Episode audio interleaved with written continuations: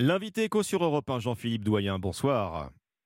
Bonsoir Alexandre, bonsoir à tous. Vous êtes le président de Sixt France, Sixt, l'un des euh, leaders mondiaux hein, de, la location de voitures. Alors justement, euh, on, tourne le dos, en tout cas on espère, à la crise du Covid. On vient de tomber le masque dans les transports en commun. Est-ce que vous constatez, euh, Jean-Philippe Doyen, un changement d'habitude après cette crise des Français dans, leurs habitudes de location de, véhicules? Oui, alors bah, déjà, ce qu'on constate, c'est que le, marché se porte nettement mieux depuis depuis quelques mois hein, pour ce qui est de, la location de véhicules et des services de mobilité d'une manière générale. Hein. Vous le savez, le marché avait été particulièrement impacté par les confinements euh, successifs. Depuis, euh, la clientèle touristique française européenne se, remet à voyager. Le voyage d'affaires reprend lentement et sûrement. Euh, il nous manque encore certaines clientèles internationales comme la clientèle asiatique ou bien sûr la, clientèle russe pour les raisons qu'on connaît. Mais globalement, la tendance est positive. les Français se remettent à, voyager. Euh, on en parlera sans doute euh, certainement, mais euh, on a pu voir à travers l'Observatoire des mobilités qu'on a réalisé en collaboration avec l'IFOP qu'ils sont de plus en plus nombreux également à marcher, à prendre le vélo, et un petit peu moins nombreux, moins nombreux qu'avant le Covid, à, prendre les transports en commun. On sait que ça a été la catastrophe, on s'en souvient, pour Hertz, hein, qui a carrément fait faillite aux États-Unis. C'était le premier grand groupe international victime du coronavirus. Comment vous avez résisté, vous, chez, chez Sixt ben, chez Six, on a eu euh, la chance d'être déjà sur une très belle tendance de progression euh, avant la Covid. Hein. Au cours de la dernière décennie, en, France, par exemple, on a multiplié notre chiffre d'affaires quasiment par, euh, par 5. Donc, on était déjà sur une tendance de, progression. Et c'est vrai qu'on a mieux traversé la crise que, que d'autres. Et donc, on a plutôt significativement accru nos parts de marché dans un marché qui, certes, a diminué, mais dans, au sein duquel on a, on a pris euh, des parts de marché et on vient de signer euh, le meilleur trimestre de, de notre histoire avec des, des, revenus mondiaux en progression de 76% et un résultat net en, en, progression de plus de 50% par rapport à la période pré-Covid. Mmh, Donc on, est revenu sur un niveau d'activité euh, supérieur à celui qu'il qui était avant, avant la crise. Ouais, vous, vous mentionniez cet observatoire des, des, mobilités que vous venez de publier avec, avec l'IFOP. On, on, vérifie ce que, ce que beaucoup d'entre nous pressentent ou vérifient déjà, hein, avoir une voiture ça coûte de plus en plus cher, surtout, surtout en zone rurale, Jean-Philippe Doyen.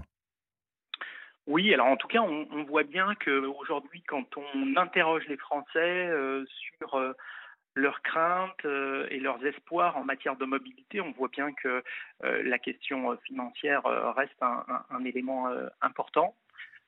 et quand on leur demande, par exemple, qu'est-ce qui pourrait être de nature à favoriser la mobilité, ils évoquent immédiatement euh, des actions en matière de la réduction des, coûts du carburant, par mmh, exemple. Donc mmh. c'est vrai que le, sujet financier, c'est un sujet qui intéresse euh, bien sûr les Français. Il y a un paradoxe dans ce sondage quand même. Près de 70% des Français, lit-on, ne comptent pas euh, acheter une voiture électrique, alors que dans le même temps, les ventes bondissent. Comment, comment ça s'explique ça? Oui, c'est le paradoxe de, de l'étude. Alors nous, c'est un sujet sur lequel on, on alerte euh, évidemment les pouvoirs publics depuis de, nombreuses années. On voit qu'il y a effectivement euh, des ventes qui augmentent fortement. Je dirais qu'il y a un certain nombre de gens qui sont euh, convaincus de l'intérêt de, l'électrique et qui se laissent séduire. Mais il y a également encore, vous le disiez, deux tiers des Français qui n'envisagent pas d'acheter un, véhicule électrique dans les prochaines années. Donc je crois qu'il y a plusieurs freins hein, qui, persistent. Le, premier frein, c'est évidemment toutes les questions autour de, l'autonomie, des infrastructures de, recharge. Donc, on considère qu'il faut continuer à investir massivement. On est en retard. On est en retard en France sur les sur les bornes de recharge, sur le sur le maillage du territoire? Ça, dépend avec quel pays on, se compare. Si on se compare à certains pays nord-européens, on est évidemment très en retard. Si on compare avec d'autres pays, on ne l'est pas. Mais je dirais par rapport à l'objectif qui est fixé par l'Europe d'une mobilité complètement électrique dans les prochaines années, vous le savez, avec la volonté de ne vendre plus que des véhicules euh, à base d'émissions, voire électriques mmh. en, 2035, on voit qu'il euh, y a encore beaucoup de chemin à parcourir et que de ce point de vue-là, oui, on est en retard. Hein. Aujourd'hui, c'est 2% euh, du parc roulant en France qui est électrifié, hybride ou électrique, donc on a encore beaucoup de chemin à parcourir. Est-ce que vous êtes en train, est-ce que vous êtes sur un programme justement d'électrification de votre parc de, véhicules chez Six, ou est-ce que c'est très marginal?